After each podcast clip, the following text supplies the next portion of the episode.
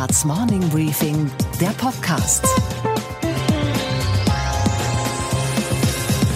Einen schönen guten Morgen allerseits. Mein Name ist Gabor Steingart und wir starten jetzt gemeinsam in dieses Wochenende. Heute ist Samstag, der 21.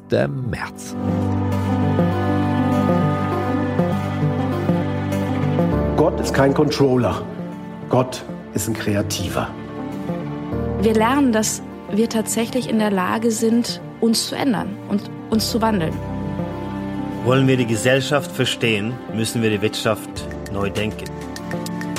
Mein Ansatz ist, dass wir uns eigentlich an die dauerhafte Krise gewöhnen müssen und uns Mechanismen überlegen müssen, wie wir damit lernen, zurechtzukommen, dass wir Dissonanzen und Fragen, die im Raum stehen, aushalten müssen. Resilienz, Widerstandsfähigkeit. Wie erreichen wir dies nach der Krise? Durch strenge Regeln und starke Institutionen.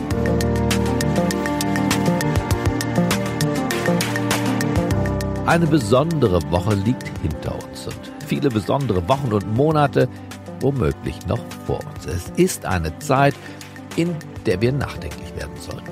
Wir sollten uns gegenseitig anstecken und zwar mit neuen, mit guten Ideen. Die Krise als Chance. Wir haben in dieser Woche einen neuen Media Pioneer Original Podcast gestartet. Jeden Abend gegen 21 Uhr teilen Menschen ihre Gedanken, ihre Ideen und Vorstellungen für eine Welt nach der Corona-Krise mit uns. Was kommt, was bleibt und was muss wirklich dringend anders werden. Heute möchte ich mit Ihnen diese erste Woche, der achte Tag Deutschland neu denken, Revue passieren lassen. Ein Potpourri der großen Ideen. Den Anfang am Montag hat ein kreativer Geist gemacht, Frank Duppheide, der ehemalige Chef der Werbeagentur Grey und der Handelsblatt Media Group, jetzt Gründer der Firma Human Unlimited. Er sagt, Gott ist ein Kreativer, kein Controller. Ich würde gerne mit euch nachdenken über das Thema Wirtschaft und ihre Hauptakteure, die Manager. Ich finde, die sitzen am größten Hebel der Welt. Und wahrscheinlich bin ich deshalb auch so fasziniert davon. Millionen Menschen, die acht Stunden jeden Tag, fünf Tage die Woche sich mit dem Hier und Heute und der Zukunft beschäftigen. Es gibt überhaupt gar keinen anderen Hebel, um unsere Welt schneller und besser zu verändern als die Wirtschaft. Und die Top-Leute an der Spitze entscheiden eben jetzt, wo es in Zukunft hingeht. Jetzt ist der Tag der Tage gekommen. Spüren wir alle. also, lieber Oliver Bete, Kaspar Rohrstedt, Joe Keser, Tina Müller, wir kennen uns. Ich schätze euch, euer Engagement und eure Widerstandskraft. Wisst ihr. Ich habe das Gefühl jetzt aber, hoppala, du musst sie vor sich selbst schützen. Selbst wenn das bedeutet, lieber Frank, du kriegst keinen Auftrag mehr. Deshalb mein Appell, bitte gebt in dieser dramatischen Krisensituation nicht den Reflexen nach. Also greift nicht in den Standard-Werkzeugkoffer und holt wieder raus Mitarbeiterabbau, äh, Investitionsstopp, die Digitalisierung wird nochmal verschoben. Es gibt keine Chance, den Businessplan zu retten. Äh, glaubt's mir, allein der Gedanke zu versuchen, ist vermutlich das Falscheste, was man jetzt überhaupt tun kann.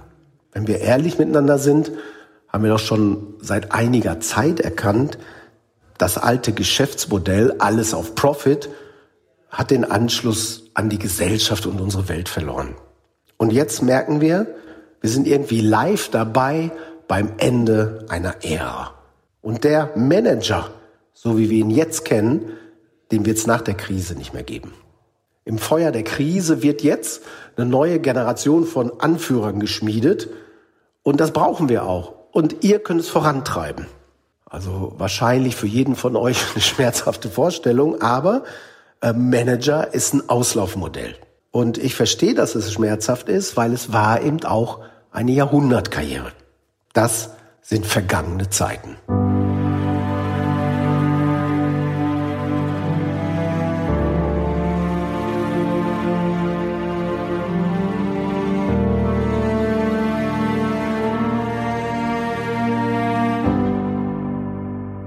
Als Deutschland das Wirtschaftswunder gestemmt hatte, das Land und der Laden brummten, räumten die Erfinder und die Unternehmensgründer ihre Chefsessel und machten Platz für eine ganz neue Elite an der Unternehmensspitze. die war irgendwie aus Amerika importiert und hatte das Idealbild Manager. Und das wurde in jede Chefetage gehängt. Und der Manager war weltgewandt und effizienzgesteuert und der kam an die gemachten Schreibtische und trimmte Unternehmenswert und Börsenkurs auf Wachstum. Äh, mit Bravour, ehrlich gesagt. Anders als seine Vorgänger war die Idee des Managers aber nicht noch was Neues zu erfinden, sondern eigentlich das finanztechnisch Beste aus dem Vorgefundenen zu machen. Ja, also so seid ihr. Jeder von euch ist Glaubensvertreter einer Religion namens Shareholder Value. Und Hohepriester ist der, äh, ich glaube 1976, frisch zum Nobelpreisträger gekürte Amerikaner Milton Friedman. Ist übrigens schon 40 Jahre her. Und dieser predigte, The business of business is business. Und stellte in dem Moment den Profit über alles andere. Und die gelebte Verantwortung für Mitarbeiter, Kunden, Gesellschaft rückten ganz geschäftsmäßig eins nach hinten. Man war irgendwie ja befreit von diesen unkalkulierbaren Werten wie Vertrauen, Loyalität, äh, gesellschaftliche Akzeptanz. Äh, und dadurch kletterten die Unternehmenszahlen in immer größere und irgendwann unvorstellbare Höhen. Äh, ich weiß nicht, der Klassenbeste unter euch war wahrscheinlich Jack Welch, CEO von GE, äh, Manager des Jahrhunderts sogar, der übrigens auch Neutron Jack genannt wurde, weil er keine Scheu hatte, Entscheidungen zu treffen, die auch verheerende Nebenwirkungen hatten. Wahrscheinlich hat jeder von euch sein Buch immer noch im Regal stehen. Mit dieser Perspektive änderte sich auch die Wahrnehmung und der Blick auf das eigene tägliche Tun. In dem Moment wurde aus dem Mitarbeiter auf einmal eine Human Resource. Oh, und damit kamen die Excel-Charts, die kleinen Tabellen und die Jahresgespräche und die Zielvereinbarung rein. Und man denkt tief in seinem Innersten, aber pass auf, so funktionieren Menschen doch nicht. Versuch das doch mal mit den Jahresgesprächen und den Zielvereinbarungen bei deiner Frau äh, und deinen Kindern, äh, um da noch was zu optimieren. Man ahnt, dass es schiefgehen kann. Und jetzt ist alles anders. Und man steht da und möchte euch zurufen, haltet die Augen offen, auch im Sturm, bei maximalem Gegenwind. Denn wir haben doch vorher schon gesehen, die maximale Fokussierung auf den Profit hat eine unerwartete Nebenwirkung mit sich gebracht. Denn indem wir uns so auf den Profit und den Shareholder Value und die wenigen konzentriert haben, haben wir die Menschen verloren. Die Mitarbeiter, die Kunden und die gesellschaftliche Akzeptanz.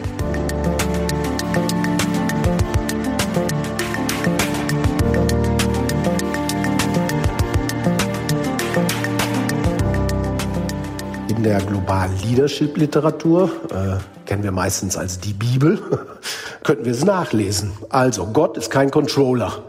Gott ist ein Kreativer. Das ist ein schaffender Geist. Der bringt was Neues von Wert in die Welt. Und er sorgt dafür, dass die Menschen sich hinter ihm versammeln. Ich weiß nicht, wir wollen uns gar nicht vorstellen, wie die Welt aussehe, wenn Gott ein Manager wäre. Gott wäre ein Manager, dann würden wir sagen, die Bibel wäre nicht das Buch der Bücher, sondern die Wiedervorlagemappe. Die zehn Gebote werden wahrscheinlich die tägliche To-Do-Liste und die Beichte hätten wir durch die Abmahnung ersetzt. Also, die Krise zeigt auf ganz überdeutliche, vielleicht sogar schmerzhafte Art und Weise, gut gemanagt ist eben nicht gut geführt. Und es scheint so zu sein, dass diese, das Ende der Ära für die Top-Manager ganz unerwartet kommt und ganz wuchtig äh, dabei ist es ehrlicherweise schon seit ein paar Monaten, mal mindestens, aber vielleicht sogar Jahren zu sehen. Martin Winterkorn hat Volkswagen zum größten Automobilkonzern der Welt gemacht und in derselben Woche musste er sein Auto vom Hof schieben. Der Bayer-CEO Werner Baumann hatte komplett die Börsenstory im Blick, aber hat sich völlig beim juristischen Widerstand und beim gesellschaftlichen Widerwillen verrechnet. Naja, und einer unserer Management-Vordenker, Joe Keser, zerlegt den Großkonzern ja ganz finanzgerecht, aber hat irgendwie seine Rechnung doch ohne all die Millennials und die Schülersprecherinnen gemacht. Und auf einmal funktioniert es eben nicht mehr. Und wir können alle Konzerne durchgehen. Die Deutsche Bank, BMW, ThyssenKrupp, Daimler, Volkswagen, Continental, Commerzbank, Lufthansa. Sucht euch irgendwas aus. Jeder von euch ringt mit sich, mit seinem Geschäftsmodell und mit den Ansprüchen von Investoren, Mitarbeitern und Gesellschaft. Und das schon länger. So, und ausgerechnet jetzt trifft die größte Krise eures Lebens, eurer Laufbahn euch mit voller Wucht. Und zwar jeden Manager in jeder Branche. Jetzt kommt es auf euch an. Ihr entscheidet jetzt, wie die Zukunft aussieht. Und vielleicht ist die Krise eure Chance, endlich aus dieser Optimierungsfalle herauszukommen. Aber geht auch nicht freiwillig wieder hinein. Also äh, wagt den gedanklichen Sprung. Okay, äh, macht es. Ihr müsst euch neu erfinden. Es gibt keine Chance mehr für Ausflüchte, äh, keine Chance zur Bilanzkosmetik und auch nicht für die wohlgefeilte Kommunikation. Und das ist gut.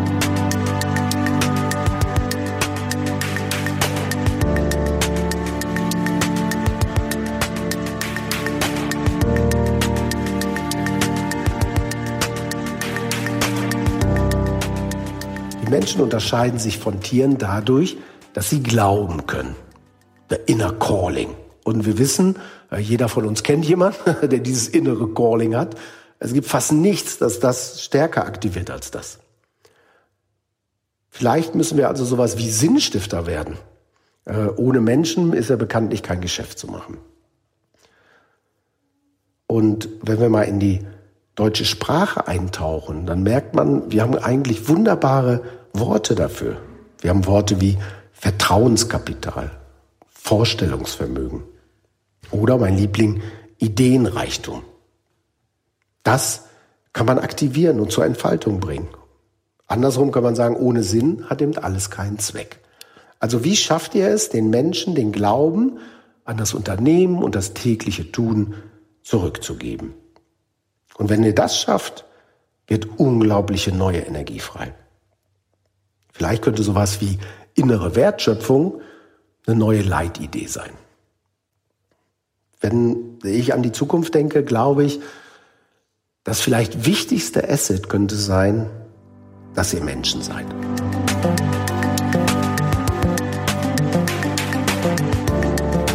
Am Dienstag hat uns die Schriftstellerin Nora Bossong durch den Abend begleitet. Sie ist Lyrikerin, Romanautorin und engagiert sich im Präsidium des Penn-Zentrums auch für die weltweite Durchsetzung der Meinungsfreiheit. Sie hat uns die guten Seiten der Einsamkeit näher gebracht. Sie sagt, Veränderungen werden doch durch eine solche Krise überhaupt erst möglich. Und wir hätten schon mit unserer Verhaltensänderung, zum Beispiel was das Fliegen angeht, gezeigt, wir sind zum Wandel in der Lage. Also ich glaube, dass wir momentan in eine Situation kommen, die man als Schriftstellerin ganz gut kennt, nämlich von einem sehr aktiven Leben plötzlich in eine Ruhephase überzugleiten, die extrem sein kann. Ich glaube aber, dass der Moment des zur Ruhe kommens eine äh, durchaus sehr beglückende Erfahrung sein kann und der vorübergehende Rückzug ermöglicht auch einen größeren Blick auf das Ganze. Von da ausgehend können wir entweder in Panik geraten oder wir können diesen Moment nutzen, um etwas tiefer nachzudenken, etwas weiter nachzudenken und tatsächlich mal das Handeln hinter das Denken zu stellen und nicht, wie es so schön heißt in Die Liebe in Zeiten der Cholera, nicht etwa keinerlei Lösung für so viele Probleme zu finden, sondern vielmehr neu, vielfältige Probleme für keine Lösung.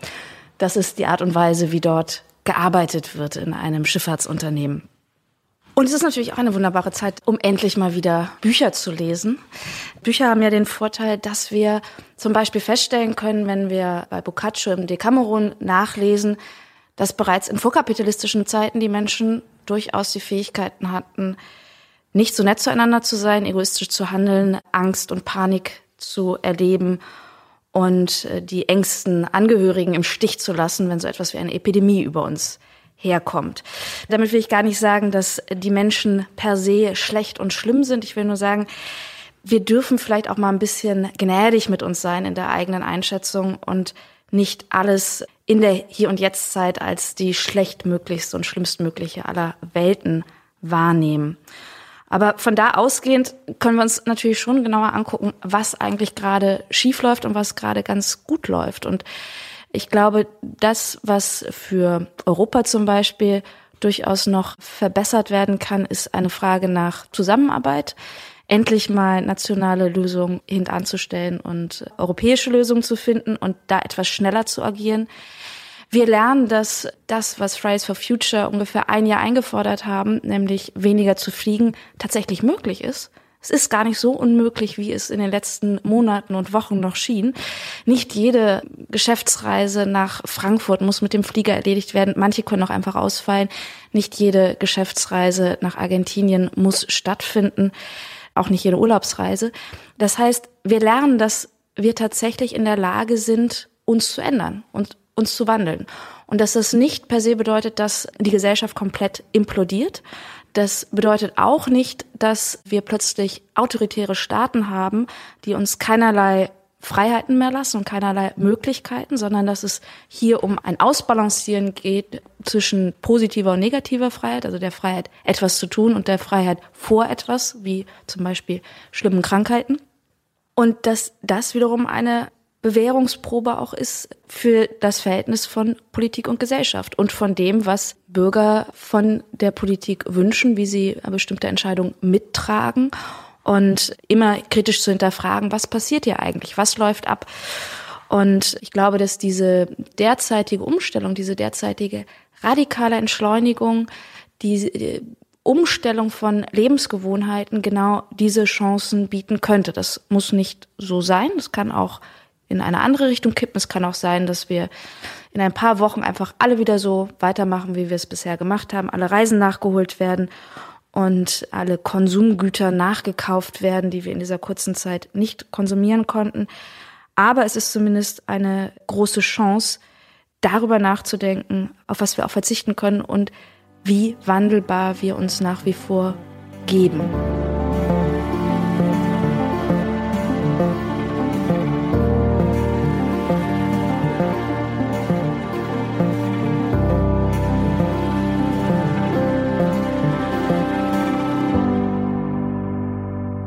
Was man aber auch, wenn man wieder Zeit hat zu lesen, feststellen kann, dass es wirklich unterschiedliche Arten gibt, mit Ausnahmesituationen umzugehen.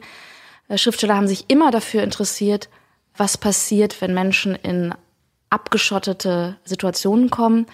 Edgar Allan Poe hat die vielleicht sehr amerikanische Variante beschrieben in der Maske des Roten Todes.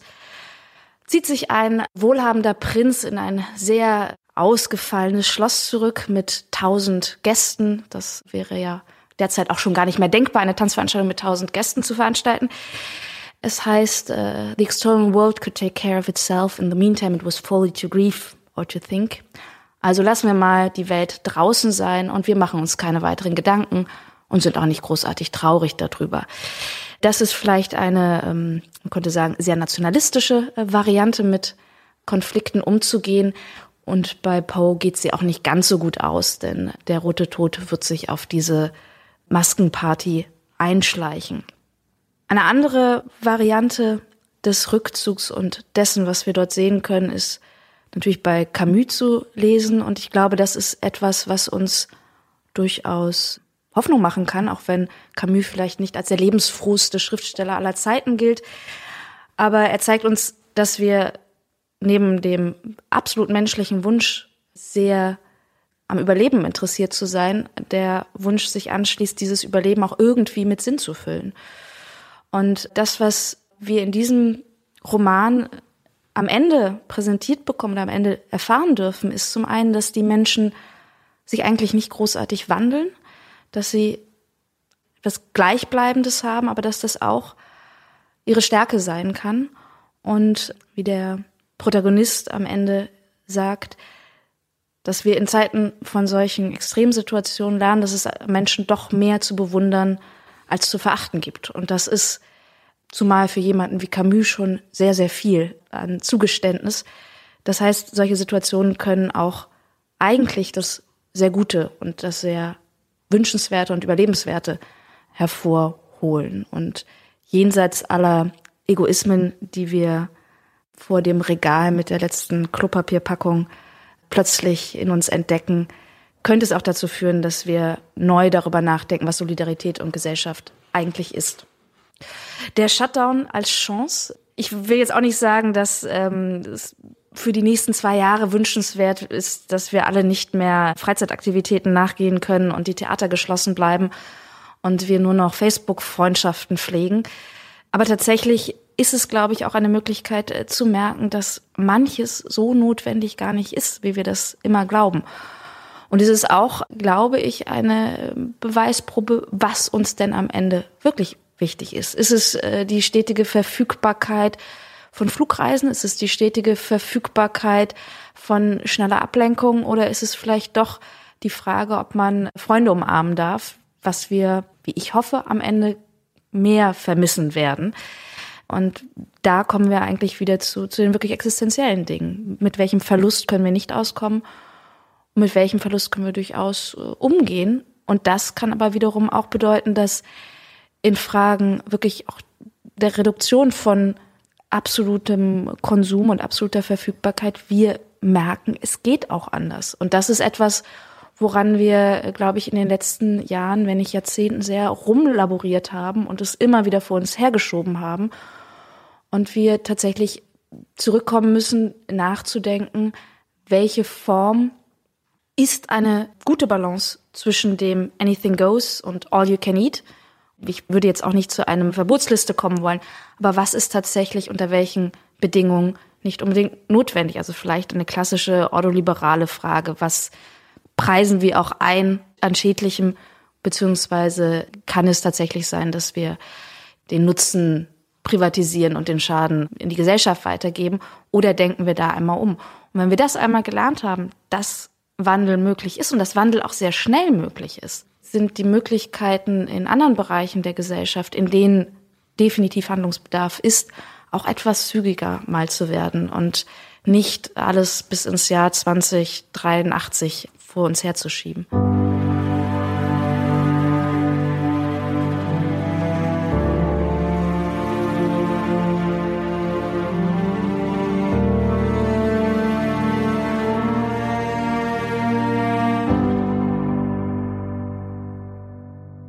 Ich glaube, das, was wir überdenken müssen oder sollten, sind die Prioritäten, sind es tatsächlich auch die Frage, was Gesellschaft ist, was unser Miteinander ist und wie wir das auch eigentlich erleben wollen.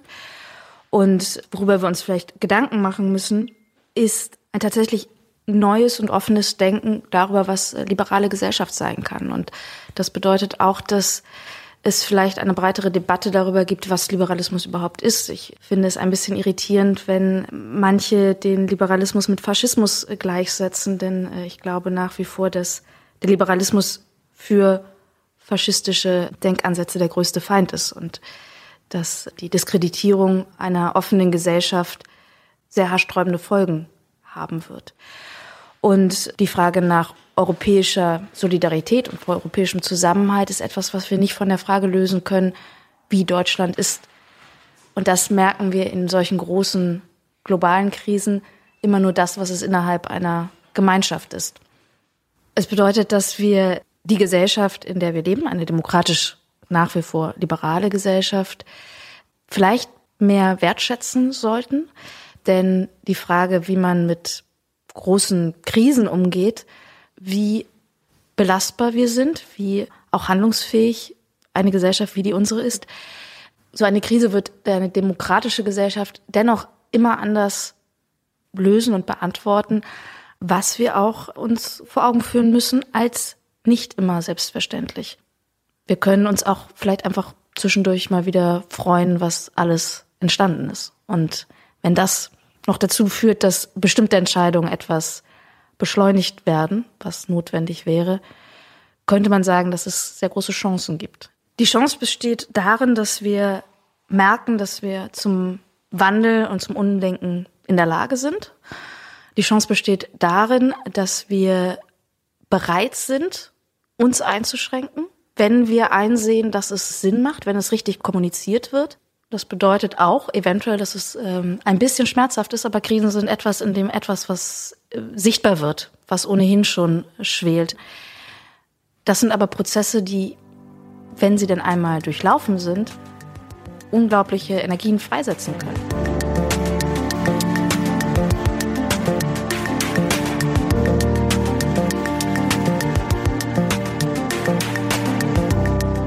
Auch am Mittwochabend war der achte Tag. Gastgeber war Anders Inzet, ein gebürtiger Norweger und einer der führenden Wirtschaftsphilosophen unserer Zeit. Er sagt, ein Neuanfang ist überfällig, die Welt nach Corona brauche einen humanistischen Kapitalismus.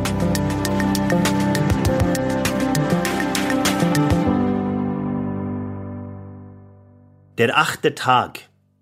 Wir stehen vor große Herausforderungen. Aber es werden auch Chancen kommen. Die Welt nach Corona braucht einen humanistischen Kapitalismus. Die Distanz zwischen Produzent und Konsument wird sich verringern.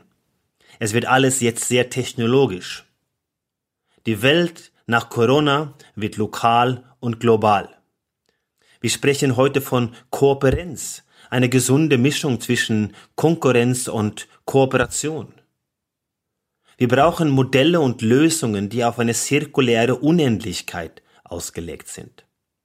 Statt was kommt nach der Digitalisierung heißt es also jetzt, was kommt nach Covid-19. Fangen wir mit Politik an. Die Rolle der Politik ist bewahren und verwalten.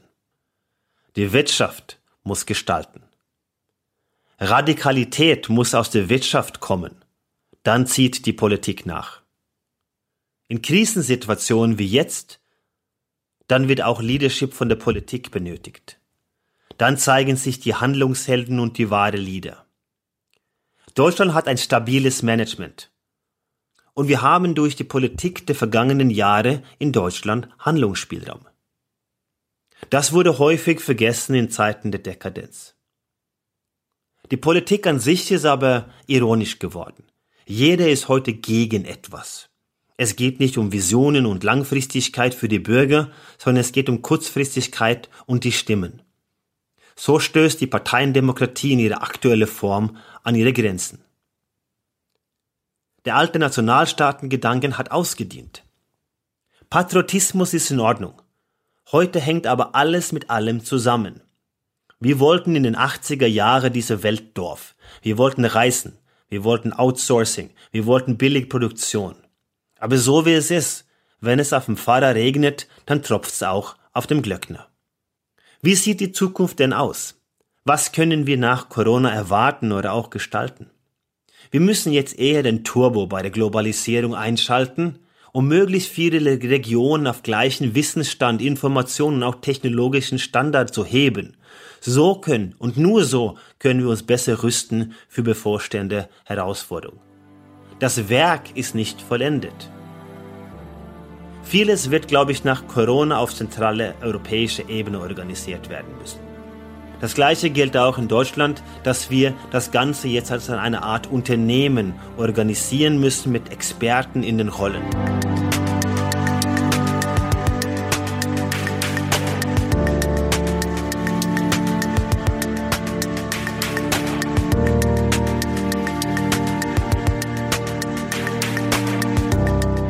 Nach Corona wird sich fast alles jetzt um Technologie drehen. Verdammt viel Technologie. Es wird einen Wettkampf geben zur Optimierung und Automatisierung. Wir stehen vor einer Verschmelzung von Biotechnologie, Nanotechnologie und das, was wir künstliche Intelligenz nennen. Es wird ein Wettkampf werden mit unglaublichen Möglichkeiten, aber auch sehr hohe Risiken. Wie wir Menschen mit exponentieller Technologie umgehen, wird entscheidend sein für die Stabilität unserer Gesellschaft. Es wird die Wirtschaft auch neu definieren. Ich würde mir aber wünschen, dass wir voll auf die Quantentechnologie setzen. Es kommt jetzt eine zweiten Quantenrevolution. Und dabei geht es nicht so sehr um den Quantencomputer per se, der medial hochgejubelt wurde oder eben gesagt, er kann noch nichts Sinnvolles anstellen, sondern es geht um viel mehr. Es geht um Quantensensorik, um Kryptographie und neue Szenarien, die auf Basis der Quantenphysik durch Technologie in Verbindung mit neuronalen Netzen, mit neuen Use Cases erstellt werden. Wir sind da ganz am Anfang, aber da müssen wir in Europa mitspielen. Wir müssen die Kräfte bündeln und Deutschland muss herführend sein. Wir brauchen ein Ingenieurswesen gepaart mit Menschenverstand. Und die Pioniere der Quantenphysik, die stammen fast alle aus dem deutschsprachigen Raum. Wir haben hier unfassbare Kompetenzen und 100 Jahre später geht es jetzt in der zweiten Quantenrevolution in die Umsetzung. Also der Jobmotto für Deutschland in Zeiten nach Corona ist es, Kulturingenieure zu schaffen. Also die Kultur oder das menschliche Leben zu gestalten, gepaart mit Ingenieurswesen. Das ist unsere Chance.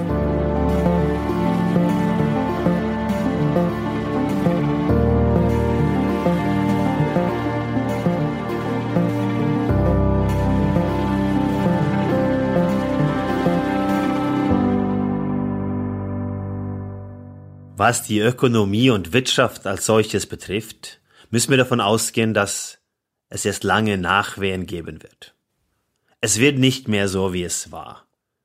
Eine Wirtschaftskrise in dieser Form ist was anderes als zum Beispiel die Finanzkrise aus 2007, 2008 und hat eine deutlich höhere Komplexität mit möglichen langwierigen Folgen.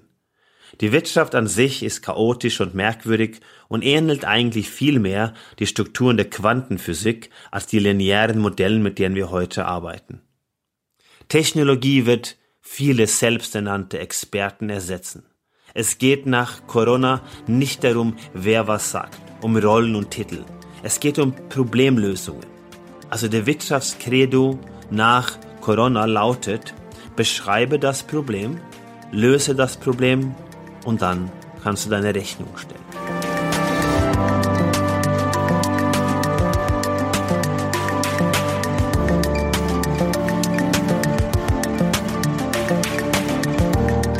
Kommen wir zur Ökologie. Auch hier geht's weiter. Es wird wärmer.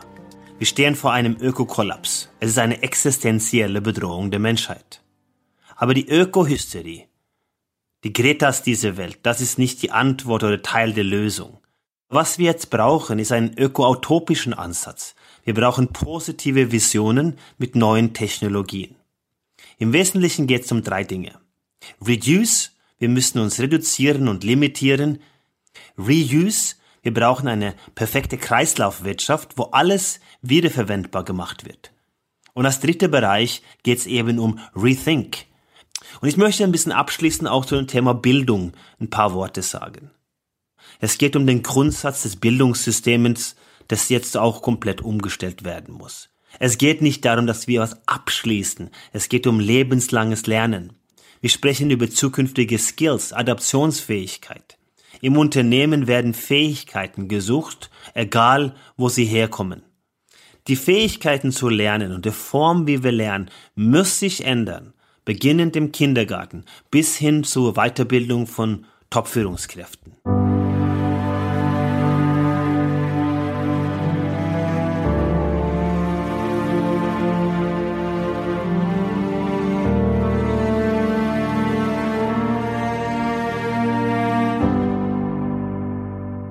Gelingt es uns, Vorbilder zu sein, einen eigenen Weg für Europa und auch für Deutschland zu entwickeln, dann werden wir dort Brückenbauer sein, wo andere Walls bauen.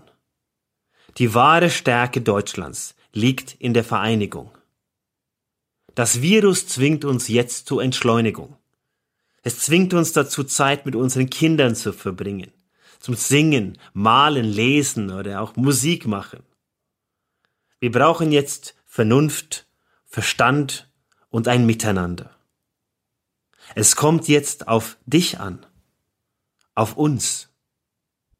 Ich glaube nicht, dass es jeden Einzelnen bewusst ist, welches Gestaltungsspielraum wir wirklich haben. Wir sollten die Zeit jetzt für Bildung nutzen. Jetzt ist die Zeit, die Horizonte ein wenig zu erweitern. Das ist die Erfolgsformel für die Zeit nach Corona.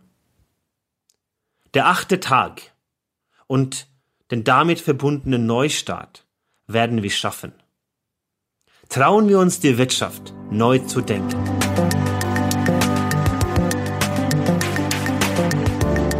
Am Donnerstag hat uns Düsen Tekal durch den Abend geführt. Sie ist Tochter jesidischer Kurden, geboren in Hannover. Sie war Fernsehjournalistin bei RTL, Kriegsberichterstatterin, Dokumentarfilmerin. Sie schreibt Bücher, hält Vorträge und engagiert sich für die Menschenrechte. Und sie sucht Antworten, zum Beispiel auf die, naja, alles entscheidende Frage. Wie wollen wir als Gesellschaft eigentlich zusammenleben?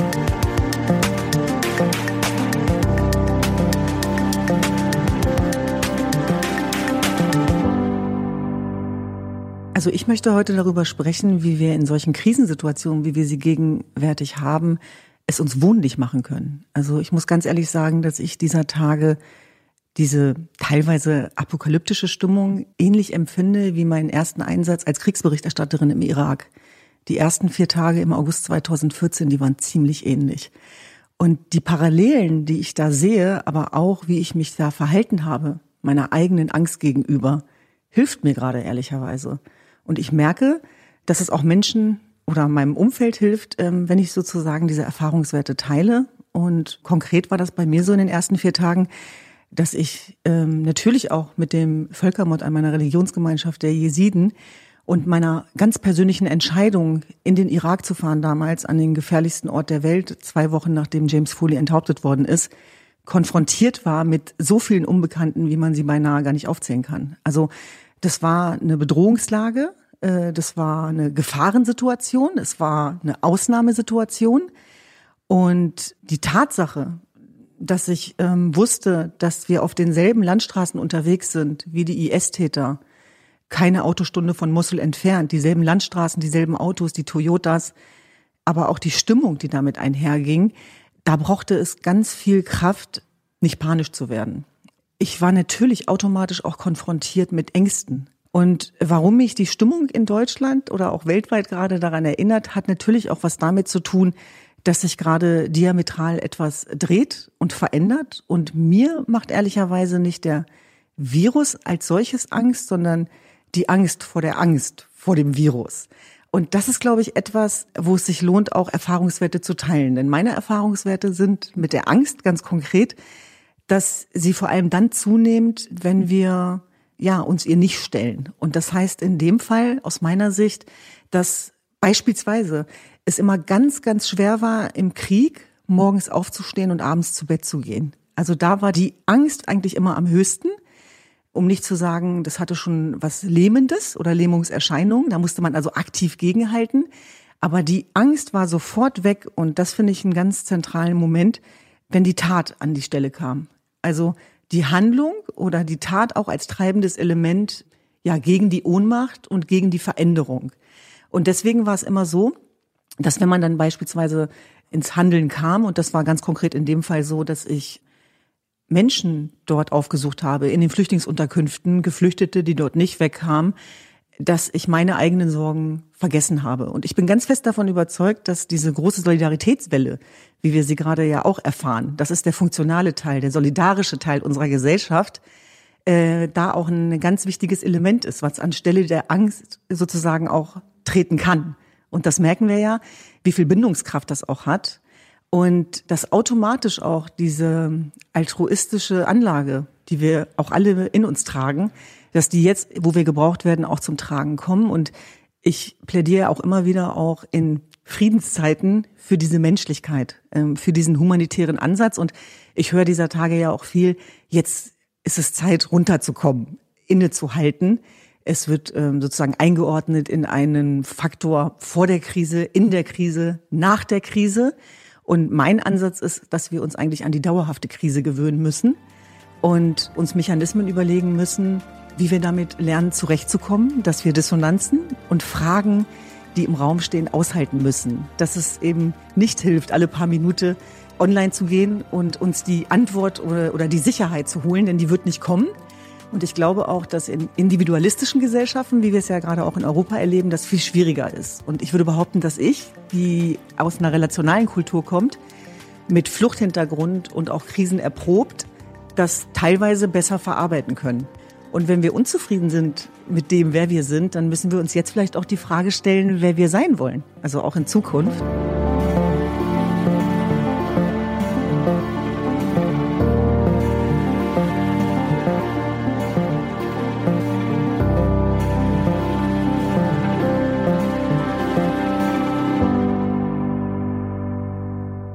Bin fest davon überzeugt, dass wenn wir als Gesellschaft auch lernen, Krisen zu meistern, dass wir daraus gestärkt hervorgehen. Und ähm, ich beschreibe das bei mir immer so, dass ich eben sage, ich hatte ein Leben vor meinem Einsatz in IS-Gebieten und danach. Und ähm, mein Einsatz als Kriegsberichterstatterin im Irak ähm, im August 2014 war mein life-changing Moment, aus dem ich vor allem gelernt habe, dass es etwas geben kann, was stärker ist als die Angst. Und das ist, glaube ich, eine Aufgabe. Das ist ein Sinn im Leben. Und ich merke zum Beispiel auch in meinem Umfeld von Menschen, die diese innere Stabilität nicht spüren, dass da oft leider auch die Aufgabe ein bisschen fehlt. Also die Aufgabe dahingehend, ähm, was bin ich losgelöst von meinem Beruf? Ähm, was will ich hinterlassen auf dieser Erde? Und was habe ich noch zu tun? Was will ich unbedingt noch machen? Und ich merke auch, das merke ich auch an mir selber, dass ich plötzlich ganz andere Wünsche entwickle als das, was ich immer dachte. Das heißt, diese Ruhe, die jetzt so eintritt, die zwingt uns natürlich auch dazu, über ganz Grundsätzliches nachzudenken, verbunden mit der Frage, warum bist du eigentlich so gerannt die ganze Zeit und wieso hast du dich noch nicht um das Wesentliche gekümmert? Also man merkt, das sind so ganz viele Themen. Und ja, die Tatsache, dass ich Krise immer als Chance begriffen habe, und das hat ganz viel auch mit meiner Erziehung, Sozialisation zu tun, gerade weil ich Angehörige einer Religionsgemeinschaft bin, die verfolgt wird, seitdem es sie gibt, und da ging es ja immer ums Überleben. Äh, ich glaube, dass die stärker macht. Und im Moment äh, spüren natürlich auch viele Ängste, die schon auch einhergehen können mit Todesängsten. Also dass man eben daran erinnert wird, dass nichts selbstverständlich ist, dass wir alle sterblich sind. Und der Sinn von Leben ist ja Leben.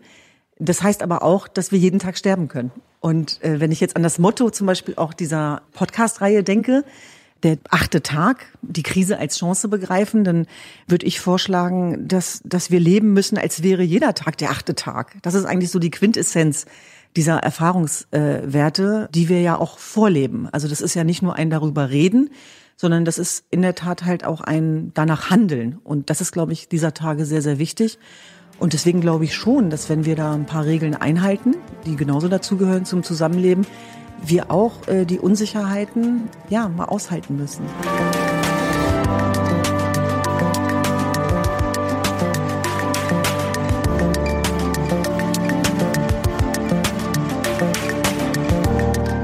Ich will mal fast sagen, diese Solidaritätswelle, die gerade auch durch die Krise einhergeht, dass wir plötzlich alle begreifen, worum es wirklich geht im Leben, in Anführungsstrichen, dass wir uns sehen, dass wir uns begegnen, dass wir uns zuhören dass man sich nicht mehr um sich selber dreht im Sendemodus, sondern dass man jetzt mal anfängt, sich Gedanken zu machen über andere Modelle, über andere Lebensstrukturen, über andere Lebensweisen.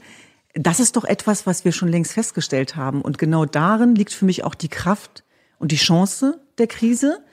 Und letztlich auch das, was mir in der Schule beigebracht worden ist mit Goethes Faust, dass die Tat das treibende Element ist dass das eine Haltung ist, die sich bei mir bis heute wie ein roter Faden durchgezogen hat.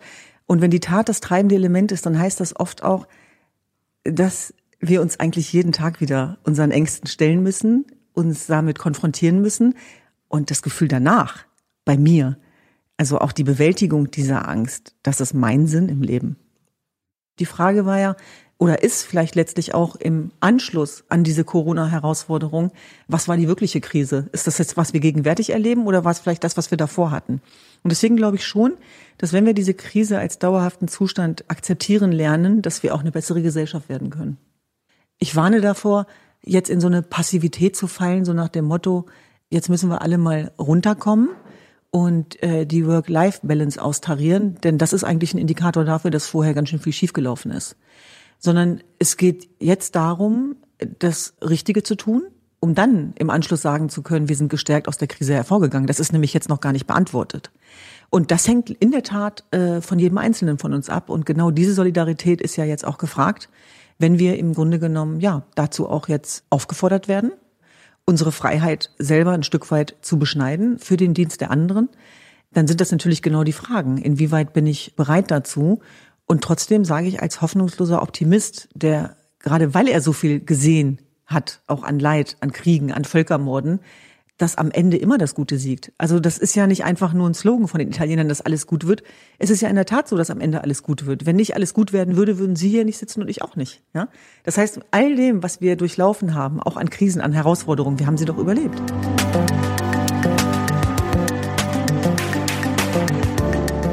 Auch Christoph Käse hat nachgedacht. Der ehemalige Chefredakteur der Financial Times Deutschland und der Welt am Sonntag ist mittlerweile Geschäftsführer der Firma Hi, die Firmen wiederum in Sachen Digitalisierung berät. Mit Silicon Germany und Disrupt Yourself hat er zwei veritable Bestseller auf den Tisch des Hauses gelegt. Und in der achte Tag skizzierte er seine Ideenwelt für ein Leben nach der Krise. Liebe Hörerinnen und Hörer, ich hoffe, es geht Ihnen gut und Sie sind von Corona bisher verschont geblieben. Schön, dass Sie mir einen Moment Ihrer Aufmerksamkeit schenken. Mein Name ist Christoph Käse. Ich möchte sprechen über ein Thema, das mich seit Tagen beschäftigt. Resilienz, Widerstandsfähigkeit. Damit meine ich nicht die körperliche Gesundheit, so wichtig sie auch ist. Ich bin kein Arzt, kein Virologe und kein Pharmazeut. Ich meine die Widerstandsfähigkeit unserer freien Gesellschaft. Mich lässt dieses Thema nicht los, als Unternehmer nicht, als Volkswirt nicht, als Publizist nicht. Nutzen wir die Zeit also und beginnen wir damit jetzt. Der achte Tag heißt auch, Sorge dafür zu tragen, dass wir keinen weiteren achten Tag mehr erleben müssen. Vielleicht geht es Ihnen wie mir. Meine Mutter liegt im Krankenhaus. Unklar ist, ob, wann und unter welchen Umständen sie entlassen werden kann. Wir dürfen sie nicht besuchen und müssen hoffen, dass ihre Pfleger in der Freizeit keine Corona-Partys im Stadtpark veranstalten.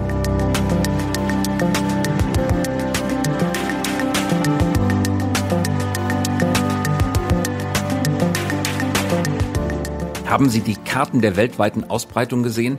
Auf der Südhalbkugel gibt es weit weniger rote Punkte als auf der Nordhalbkugel. Woran das liegen mag, wissen wir noch nicht genau. Vielleicht liegt es ja wirklich daran, dass dort Sommer ist statt Winter. Die Menschen leben im Sommer weniger eng zusammengedrängt als im Winter. Europa und die USA hingegen sind von roten Punkten übersät. Vielleicht sieht der Westen stärker betroffen aus, weil er ehrlicher meldet und Zahlen transparenter veröffentlicht als beispielsweise ein Land wie der Iran. Ob die Corona-Krise eine spezifische Krise des Westens ist, werden wir, wenn überhaupt, präzise erst wissen können, wenn alle Zahlen nach dem Ende der Pandemie wissenschaftlich ausgewertet worden sind. Was wir aber wissen, ist dies. Der Virus breitet sich nach ähnlichem Muster aus wie Ideen. Je freier der Austausch von Ideen, desto freier der Austausch von Viren. So wie eine Idee von Mensch zu Mensch überspringt, so tut es der Virus.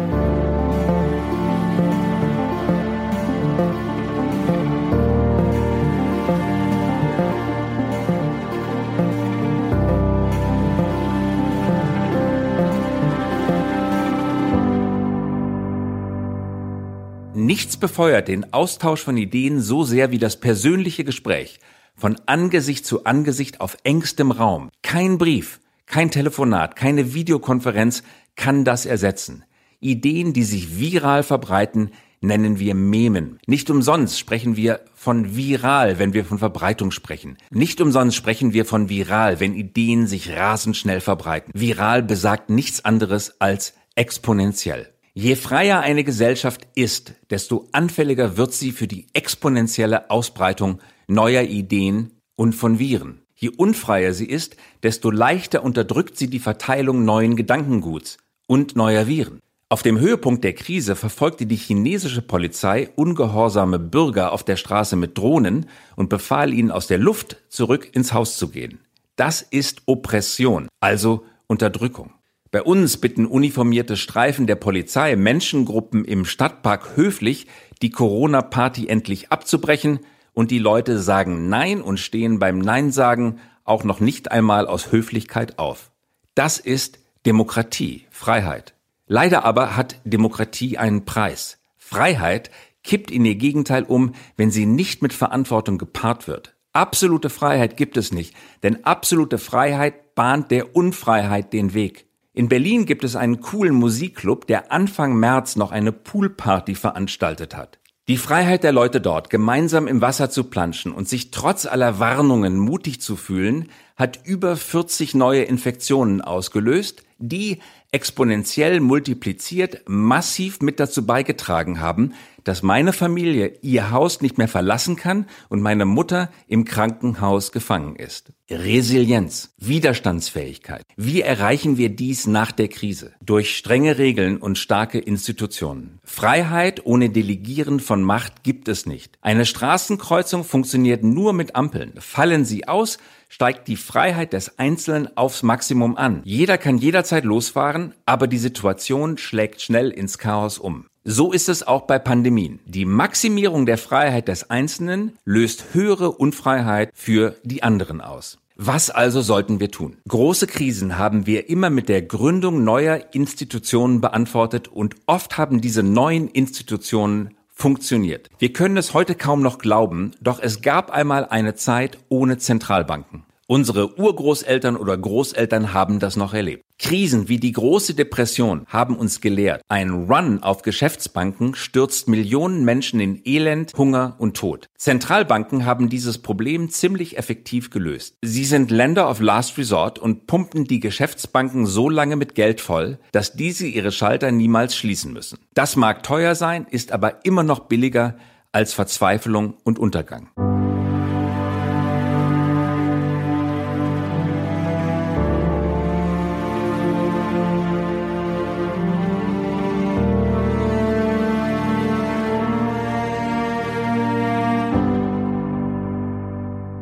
Leiden Sie unter Flugangst? Vielleicht geht es Ihnen wie mir. Als junger Erwachsener litt ich einmal ziemlich massiv unter Flugangst. Misstrauisch beachtete ich jedes Geräusch und konnte mich nie entspannen. Geheilt hat mich eine Obsession.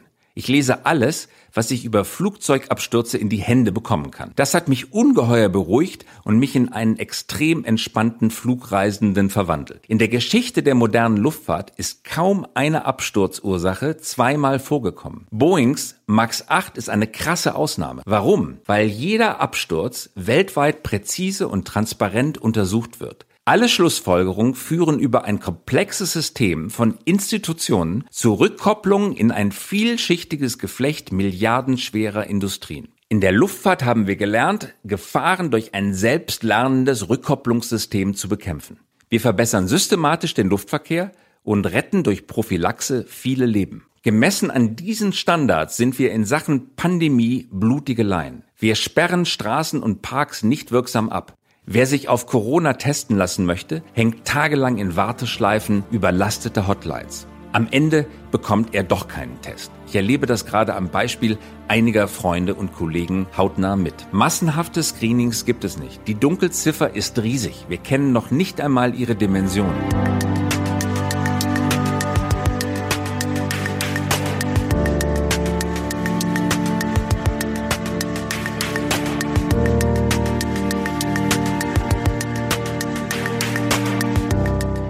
Dieser eklatante Mangel an Vorbereitung und Vorsorge mag uns wie Freiheit vorkommen. Doch es ist keine Freiheit, es ist Unfreiheit. Freiheit gibt es nur, wenn wir sie uns mit einer wohldosierten Portion Unfreiheit erkaufen. Vergleichen wir unseren Umgang mit der Pandemie mit anderen Themen des öffentlichen Lebens. Besteht in unserem extrem freien Land die Freiheit, eine eigene Währung zu gründen und als Zahlungsmittel in den Umlauf zu bringen? Nein, diese Freiheit besteht nicht.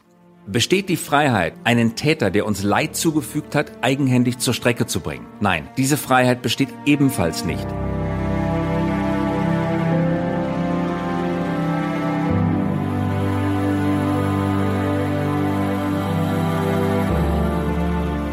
Aus Corona werden wir lernen müssen. Unser Gemeinwesen braucht eine neue, mächtige Institution, die alle Gewalt besitzt, Epidemien im Keim zu ersticken und unsere Gesundheit, Wirtschaft und Arbeit vor riesigem Schaden zu bewahren. In anderen Ländern gibt es solche Institutionen. Singapur und Taiwan beispielsweise, obwohl direkte Nachbarn Chinas, sind von dem Virus weit weniger betroffen als wir. Sie haben rechtzeitig die richtigen Maßnahmen hart ergriffen. Wir können den Erfolg Singapurs und Taiwans bei der Bekämpfung der Pandemie nicht mit dem Hinweis abtun, dass es sich nicht um demokratische Systeme handelt, sondern wir müssen lernen von denen, die wissen, wie man Pandemien im Keim erstickt.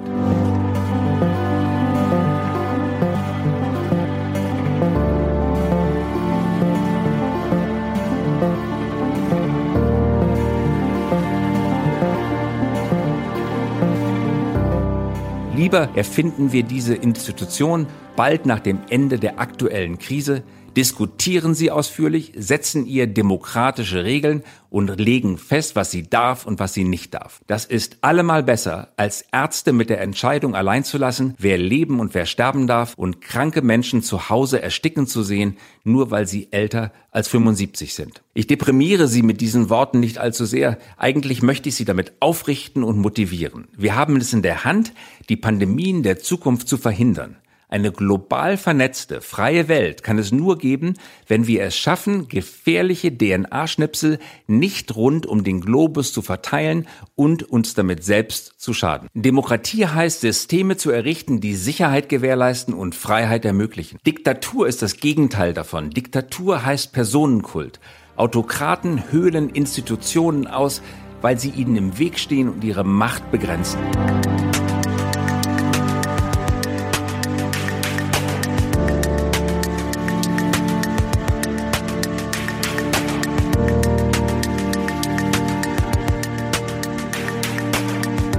Demokratien hingegen bauen starke Institutionen und koppeln damit das Schicksal der Gemeinschaft von der Willkür des Einzelnen ab.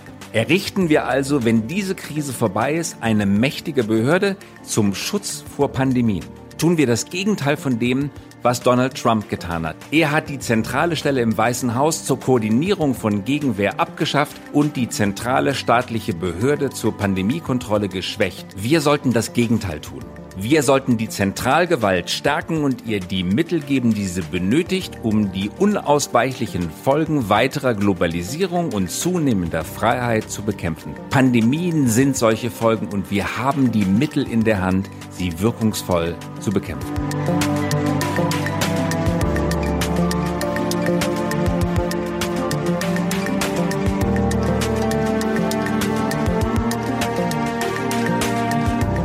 Mich haben die Menschen beeindruckt, ihre Ideen, ihre Vorstellungen und Haltungen, aber immer wieder auch diese Zuversicht, die unverkennbar ist. Ich hoffe, diese gemeinsam verbrachten Abende waren für Sie ein Gewinn. Ich lade Sie ein, sich auch in der kommenden Woche diese Zeit zu nehmen. Lassen Sie uns doch gemeinsam nachdenklich sein und nicht verzweifelt. Wenn auch Sie Ihre Gedanken und Ideen teilen möchten, zum Beispiel mit mir, dann schreiben Sie mir doch einfach an der-achte-tag at mediapioneer.com. Der achte Tag beginnt am Montag wieder um 21 Uhr. Ich wünsche Ihnen jetzt ein erholsames Wochenende in Gelassenheit. Bleiben Sie mir gewogen. Es grüßt Sie auf das Herzlichste, Ihr Gabor Steingart.